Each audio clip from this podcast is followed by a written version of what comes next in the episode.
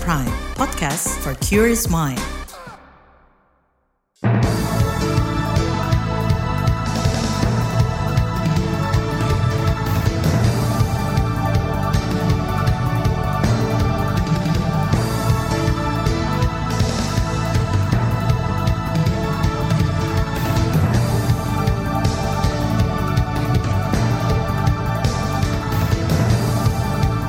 Selamat pagi saudara, senang sekali kami bisa menjumpai Anda melalui program Buletin Pagi edisi Selasa 6 Juni 2023. Saya Naomi Liandra.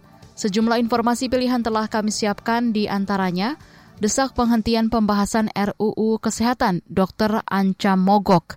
Mahfud MD tolak ajakan PKS untuk dijadikan bakal calon wakil presiden. Merespon bentrokan antar kelompok, Sri Sultan mengeluarkan Sabda Raja. Inilah Buletin Pagi selengkapnya. Terbaru di Buletin Pagi.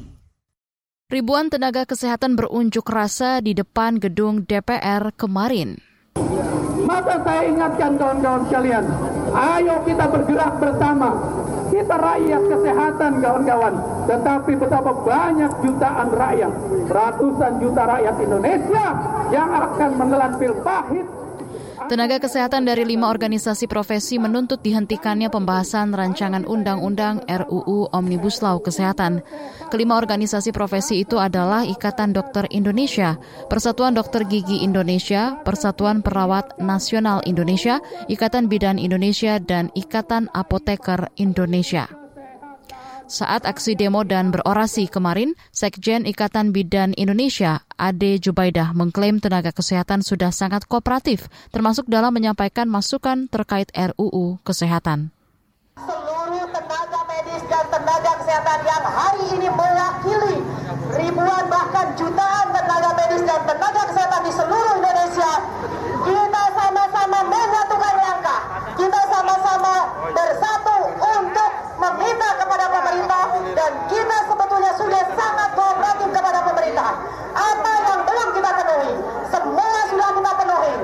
Kita sudah mengikuti semua apa pun yang diminta oleh pemerintah. Salah satunya public hearing. Itu tadi Sekjen Ikatan Bidan Indonesia Ade Jubaidah. Seruan keras disuarakan juru bicara pengurus besar Ikatan Dokter Indonesia PBID, Beni Satria. Ia menjelaskan aksi yang dilakukan kemarin merupakan kali kedua dan terakhir. PBID bersama organisasi profesi lainnya mengancam mogok kerja jika tuntutan penghentian pembahasan RUU Kesehatan tidak digubris pemerintah dan DPR.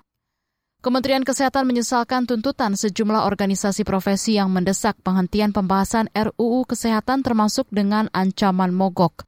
Menurut juru bicara Kementerian Kesehatan Muhammad Syahril, daripada mengajukan tuntutan lebih baik menyerahkan masukan ke DPR.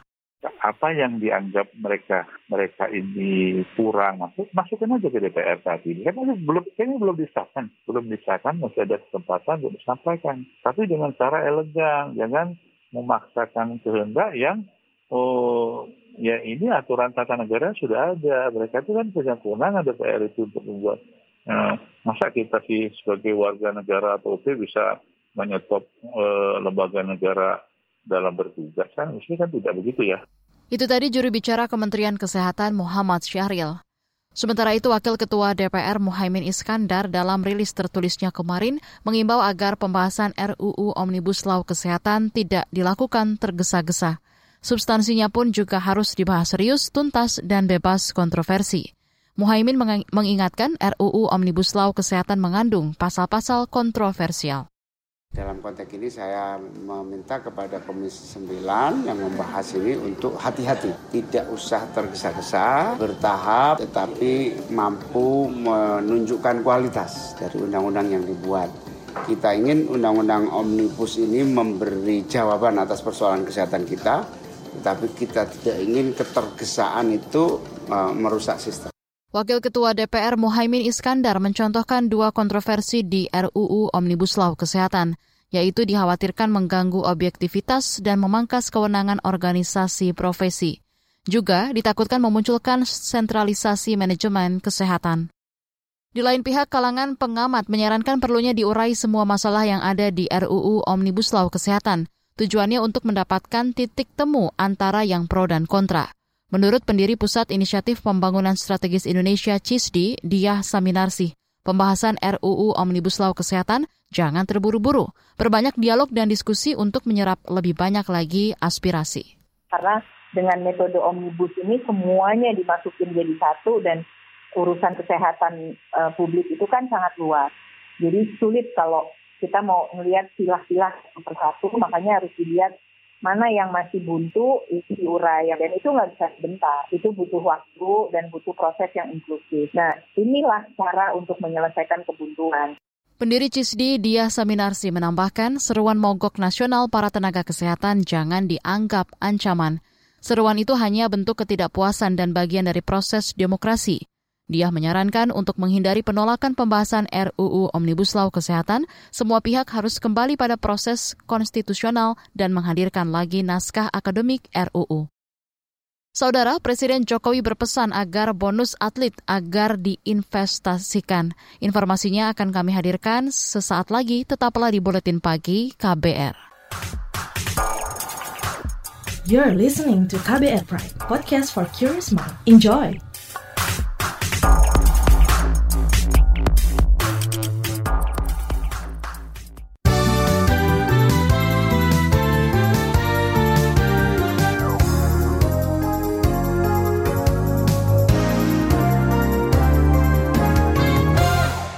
Anda sedang mendengarkan buletin pagi KBR.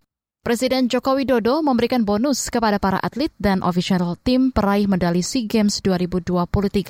Jokowi meminta agar bonus itu dimanfaatkan untuk investasi jangka panjang. Jangan diberikan barang-barang mewah yang tidak bermanfaat. Kalau diberikan barang yang untuk investasi jangka menengah atau panjang, dijual itu harganya selalu naik terus kalau beli mobil, dibeli sekarang, tahun depan dijual sudah jadi separuh. Bedanya di situ, investasi dan bukan investasi di situ. Saya titip ini karena perjuangan saudara-saudara masih panjang dalam meningkatkan prestasi di masa yang akan datang. Presiden Jokowi menambahkan pemerintah mengapresiasi capaian medali kontingen Indonesia. Perolehan 87 medali emas sudah melampaui target. Besaran bonus bervariasi tiap atlet. Peraih medali emas perorangan mendapat 520-an juta rupiah, perak mendapat 310-an juta rupiah, dan peraih perunggu 150-an juta rupiah. Total bonus yang diberikan mencapai 289 miliar rupiah. Beralih ke berita pemilu. Kabar pemilu. Menko Polhukam Mahfud MD menolak ajakan Partai Keadilan Sejahtera PKS untuk dijadikan bakal calon wakil presiden mendampingi calon presiden Anies Baswedan. Mahfud menyebut bila dirinya bergabung dengan koalisi perubahan yang dimotori Partai Nasdem, PKS, dan Demokrat, maka dikhawatirkan koalisi tersebut menjadi tidak utuh lagi. Kepada Ketua PKS, Pak Saihu, waktu ke rumah bersama Al Muzamil kan beliau menjajaki untuk mencari calon wapresnya Anies. Antara lain bertanya, Pak Mahfud bersedia Anda?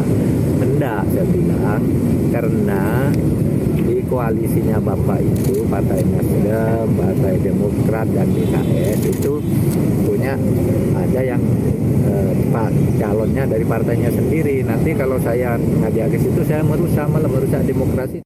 Menko Polhukam Mahfud MD juga menyarankan agar Presiden PKS Ahmad Syaiqo menjaga keutuhan koalisi perubahan. Caranya dengan tidak mengajak-ajak lagi dirinya untuk bergabung ke dalam koalisi perubahan sebagai bakal calon wakil presiden. Sebelumnya Presiden Partai Keadilan Sejahtera PKS Ahmad Syaiqo menawari Menko Polhukam Mahfud MD untuk jadi calon wakil presiden cawapres Anies Baswedan. Selain Mahfud, PKS juga mendatangi tokoh lain untuk ditawari sebagai cawapres Anies Baswedan. Organisasi lingkungan Greenpeace Indonesia berencana menggugat peraturan pemerintah tentang pengelolaan hasil sedimentasi di laut ke Mahkamah Agung. Menurut juru kampanye Laut Greenpeace Indonesia, Afdillah, organisasinya bersama LSM lingkungan lainnya masih mengkaji kekeliruan aturan tersebut. Jelas ya makin ke sini pemerintah membuat PP itu untuk melegalkan bisnis tambang pasir. Gitu. Jadi bukan untuk pemulihan. Karena dari pasal per pasal yang kita cari itu, sebagian besar membahas soal bagaimana melakukan penambangan atau yang mereka istilahkan pembersihan itu ya. Itu yang pertama. Yang kedua, soal tambang pasir ini sampai hari ini kan tidak ada urgensi dari tidak ada alasan yang urgent dari pemerintah kenapa itu dilakukan. Juru kampanye laut Greenpeace Indonesia Afdillah menambahkan, contoh nyata kerusakan lingkungan akibat penambangan pasir laut ada di Pulau Kodingareng, Sulawesi Selatan. Perairan laut di sana keruh dan sebaran pasir sedimentasi laut menimbun terumbu karang. Akibatnya nelayan kehilangan sumber mata pencarian. Sebelumnya Presiden Joko Widodo menandatangani PP tentang pengelolaan hasil sedimentasi di laut. Peraturan pemerintah ini mengizinkan ekspor pasir laut sesudah 20 tahun dilarang. Beralih ke berita ekonomi, Badan Pusat Statistik BPS mencatat pada Mei terjadi inflasi sebesar 0,09 persen dibandingkan bulan sebelumnya. Deputi Bidang Statistik Distribusi dan Jasa BPS, Puji Ismartini, mengatakan pasca lebaran lalu tingkat inflasi mulai melemah bahkan terendah sejak Januari. Komoditas penyumbang inflasi secara mantuman terbesar di antaranya adalah bawang merah dengan andil sebesar 0,03 persen, daging ayam ras dengan andil sebesar 0,03 persen, ikan segar dengan andil sebesar 0,02 persen, telur ayam ras dengan andil sebesar 0,02 persen, rokok kretek filter dengan andil sebesar 0,02 persen, dan bawang putih dengan andil sebesar 0,02 persen. Berikutnya kita lihat sebaran inflasi bulanan. Deputi Bidang Statistik Distribusi dan Jasa BPS Puji Ismartini menambahkan, menurut sebaran wilayah terdapat 77 kota mengalami inflasi dan 13 kota mengalami deflasi pada Mei. BPS juga mencatat inflasi tahunan year on year sebesar 4,00 persen. Inflasi tahunan tertinggi terjadi di Kota Baru, Kalimantan Selatan, dan Timika, Papua Tengah. Beralih ke berita mancanegara, Perserikatan Bangsa-Bangsa PBB dan Badan-Badan Kemanusiaan Bantuan untuk Afghanistan semula rencananya bantuan yang diberikan setara dengan 69 triliun rupiah. Bantuan kemudian dipangkas menjadi setara 48 triliun rupiah. Kantor PBB untuk Koordinasi Urusan Kemanusiaan mengatakan pengurangan bantuan terkait operasi yang berubah setelah pembatasan administrasi Taliban pada pekerja wanita di sektor bantuan kemanusiaan. Sebelumnya otoritas Taliban melarang pegawai wanita di lembaga swadaya masyarakat LSM Afghanistan dan karyawan PBB untuk bekerja. Sebelumnya beberapa lembaga bantuan telah memperingatkan bahwa larangan tersebut akan menghambat pengiriman bantuan di negara yang konservatif secara agama itu. Beralih ke berita olahraga. Saudara, penjualan tiket timnas Indonesia versus Argentina kemarin langsung ludes dalam tempo kurang dari 20 menit. Penjualan hari pertama kemarin dikhususkan bagi nasabah Bank BRI. Penjualan tiket tak tersisa untuk semua kategori. Paling murah kategori 3, Rp600.000, kategori 2, 1,2 juta rupiah, kategori 1, 2,5 juta rupiah dan VIP Barat serta Timur Rp4.250.000. Hari ini dan besok penjualan tiket akan dibuka kembali dan dikhususkan untuk umum. Total ada 60 ribu lembar tiket yang dijual PSSI dari kapasitas Stadion Utama GBK Jakarta sebanyak 77 ribu penonton. Sebelum pertandingan Timnas Indonesia versus Tim Tenggo Argentina 19 Juni di Stadion GBK Senayan Jakarta, skuad Garuda akan melakoni laga FIFA Matchday lainnya yakni melawan timnas Palestina di Stadion Gelora Bung Tomo, Surabaya, Jawa Timur, 14 Juni. Di bagian berikutnya kami hadirkan laporan khas KBR bertajuk Gunakan istilah persetubuhan untuk pemerkosaan. Polri menuai kecaman. Tetaplah di Buletin Pagi KBR. You're listening to KBR Pride, podcast for curious mind. Enjoy!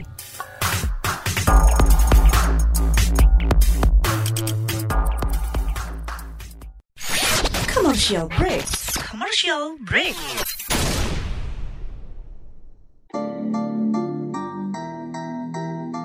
Come on yo.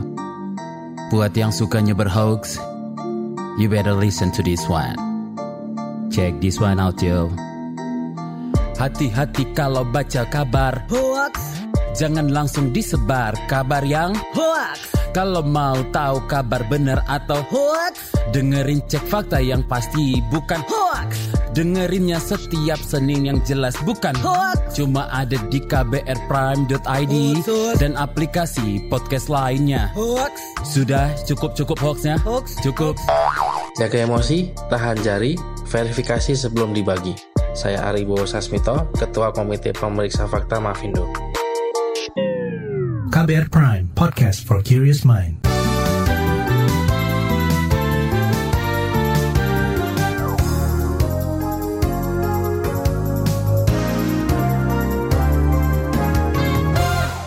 Anda masih bersama kami di Buletin Pagi KBR. Saudara kasus pemerkosaan yang menimpa remaja perempuan berusia 15 tahun di Parigi Motong, Sulawesi Tengah mendapat sorotan publik, terutama ketika polisi menyebut kasus itu sebagai persetubuhan bukan perkosaan. Bagaimana menyikapinya? Berikut laporan khas KBR yang disusun reporter Ardi Ridwansyah. Kepolisian daerah Sulawesi Tengah saat ini masih menangani kasus pemerkosaan yang menimpa remaja berusia 15 tahun di Kabupaten Parigi Mutong. Polisi menetapkan 11 orang tersangka, termasuk seorang anggota polisi, kepala desa, hingga guru SD. Menurut polisi, kasus itu terjadi di sejumlah tempat, sejak April 2022 hingga Januari 2023. Kapolda Sulawesi Tengah Agus Nugroho menggunakan istilah atau diksi persetubuhan dan bukan pemerkosaan. Menurut Agus, korban dan pelaku saling kenal. Kata Agus, persetubuhan terjadi karena korban dijanjikan uang dan lain-lain. Kita tidak menggunakan istilah pemerkosaan, melainkan persetubuhan terhadap anak di bawah umur. Kenapa? Karena istilah pemerkosaan sebagaimana dimaksud di dalam pasal 285 KUHP bisa secara jelas dan tegas dikatakan bahwa unsur yang bersifat konstitutif di dalam kasus pemerkosaan adalah adanya tindakan kekerasan ataupun ancaman kekerasan. Kapolda Sulawesi Tengah Agus Nugroho mengatakan istilah perkosa atau ruda paksa terkait dengan unsur paksaan dan kekerasan. Ia meminta agar media memberitakan kasus itu sebagai persetubuhan dan bukan pemerkosaan. Pasca kasus pemerkosaan itu, korban mengalami gangguan reproduksi. RSUD Palu menyebut korban harus menjalani operasi pengangkatan rahim. Istilah persetubuhan yang digunakan Kapolda Sulawesi Tengah menuai sorotan publik. Anggota Komisi Bidang Hukum di DPR, Santoso, mengatakan tak sepantasnya Kapolda Sulawesi Tengah menyatakan ke publik bahwa kasus tersebut bukan pemerkosaan, melainkan persetubuhan anak di bawah umur. Menurutnya, istilah persetubuhan mengesankan tidak ada tindak pidana. Santoso mengatakan para pelaku merupakan orang dewasa, mestinya sudah tahu apa yang dilakukannya merupakan hal yang salah. Apalagi dilakukan terhadap korban yang masih tergolong anak-anak. Jadi menurut saya dari awal saja statement persetubuhan ini harusnya nggak perlu tidak boleh disampaikan ke publik. Kenapa? Karena anak ini kan masih kecil. Apakah pantas disebut persetubuhan? Jadi kurang tepat karena si para pelaku ini tahu bahwa yang dia lakukan itu melanggar karena melakukan persetubuhan dengan anak kecil kan gitu. Anggota Komisi Bidang Hukum DPR RI Santoso meminta hal ini menjadi perhatian Polri agar tidak buru-buru menjustifikasi dalam satu kasus sebelum dinilai, baik dari sisi hukum maupun etika yang berlaku di Indonesia. Dia juga meminta para pelaku dikenai pasal berlapis guna menimbulkan efek jerah.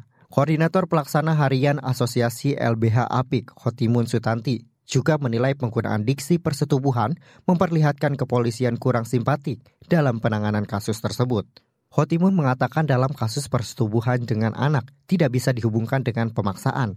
Walaupun dengan dalih suka sama suka, menurut Hotimun, kasus itu tetap disebut pemerkosaan karena hukum di Indonesia menganut statutory rape. Statutory rape adalah kegiatan seksual antara seseorang yang sudah dewasa dengan seorang yang masih berumur antara 14 sampai 18 tahun. Sekalipun aktivitas seksual itu tanpa ada paksaan, orang dewasa yang terlibat tetap bisa dipenjara sebetulnya seharusnya sudah menggunakan kata perkosaan gitu ya. Dan itu kan juga sudah ada di pasal 76D kan di Undang-Undang Perlindungan Anak di Undang-Undang 35 2014 gitu. Nah, apalagi kemudian uh, di pasal 4 Undang-Undang 12 2022 tentang TPKS itu kan sekarang sudah ada ya keterhubungan ya antara UTPKS dengan uh, KUHP kan di situ bahwa delik perkosaan itu merupakan TPKS tindak pidana kekerasan seksual seharusnya mendapatkan itu ya pemberatan sepertiga dari hukuman yang yang dilakukan. Khotimun mengatakan kasus ini bisa jadi momentum untuk mendorong aparat penegak hukum agar memiliki perspektif gender dalam pengusutan kasus pemerkosaan. Aparat tidak boleh terjebak dalam narasi suka sama suka tanpa melihat kondisi fisik dan mental korban.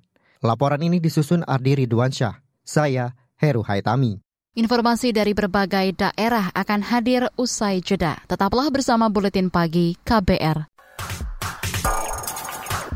You're listening to KBR Pride, podcast for curious mind. Enjoy!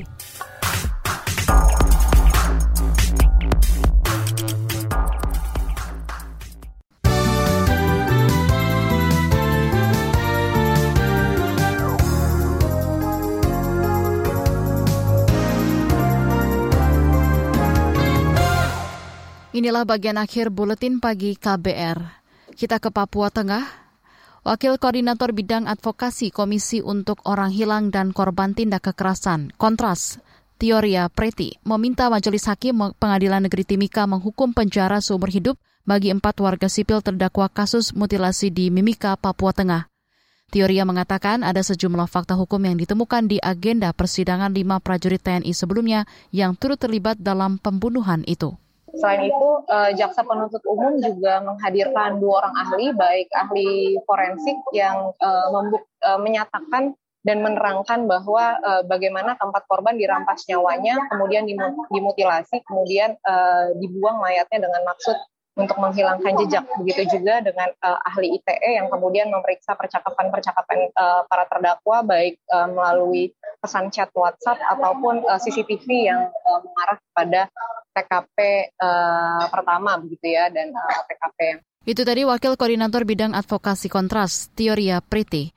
Hari ini, Pengadilan Negeri Timika, Papua bakal menggelar sidang putusan empat warga sipil terdakwa kasus mutilasi. Keempat terdakwa itu adalah Andre Pujiantoli, Roy Martin Hawaii, Dul Uman, dan Raffles Lakasa. Kasus pembunuhan dan mutilasi itu terjadi di distrik Mimika Baru, Kabupaten Mimika 22 Agustus 2022. Kasus ini juga melibatkan enam prajurit TNI yang sudah menjalani sidang di pengadilan militer. Beralih ke Yogyakarta, Gubernur Yogyakarta Sri Sultan Hamengkubuwono X mengeluarkan sabda raja berisi delapan poin bebrayan paseduluran atau hidup bersaudara. Sabda raja dikeluarkan pasca bentrokan dua kelompok massa di Jalan Taman Siswa minggu malam kemarin. Akibat bentrokan sembilan orang terluka.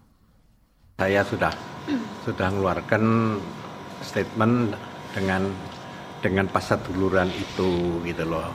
Dengan harapan mereka juga sama-sama warga masyarakat juga saya kira harapan saya juga bisa mengerti. Semoga selesai aja. Satu dari delapan poin Sabda Raja itu antara lain mengajak bersama-sama meresapi peribahasa cerah agawe bubrah, rukun agawe santosa, atau bertengkar membuat rusak, rukun membuat kuat sentosa.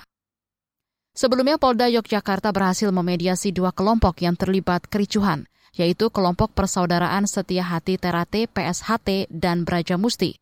Ketua PSHT Bantul Tri Jaka Santosa membenarkan perdamaian dengan kelompok Braja Musti. Pimpinan PSHT dan Braja Musti juga menyampaikan maaf kepada gubernur dan masyarakat Yogyakarta. Kita ke Aceh. Komisi Independen Pemilihan KIP Aceh hari ini menggelar tes baca Al-Quran kepada calon legislatif Dewan Perwakilan Rakyat Aceh DPRA pada pemilu 2024 di Asrama Haji Banda Aceh. Ketua KIP Aceh Syamsul Bahri mengatakan kemampuan membaca Al-Quran merupakan syarat yang harus dipenuhi caleg muslim. Syarat ini berlaku bagi partai lokal juga nasional. Ada 30 penguji yang didatangkan dari Lembaga Pengembangan Tilawatil Quran, Majelis Pemusyawaratan Ulama, dan Kementerian Agama. Informasi tadi menutup jumpa kita di Buletin Pagi hari ini. Pantau juga informasi terbaru melalui kabar baru, situs kbr.id, Twitter kami di akun @beritaKBR, dan juga podcast di alamat kbrprime.id.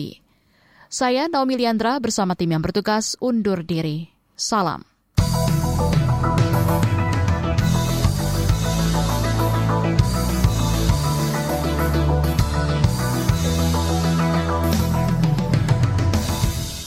KBR Prime, cara asik mendengar berita.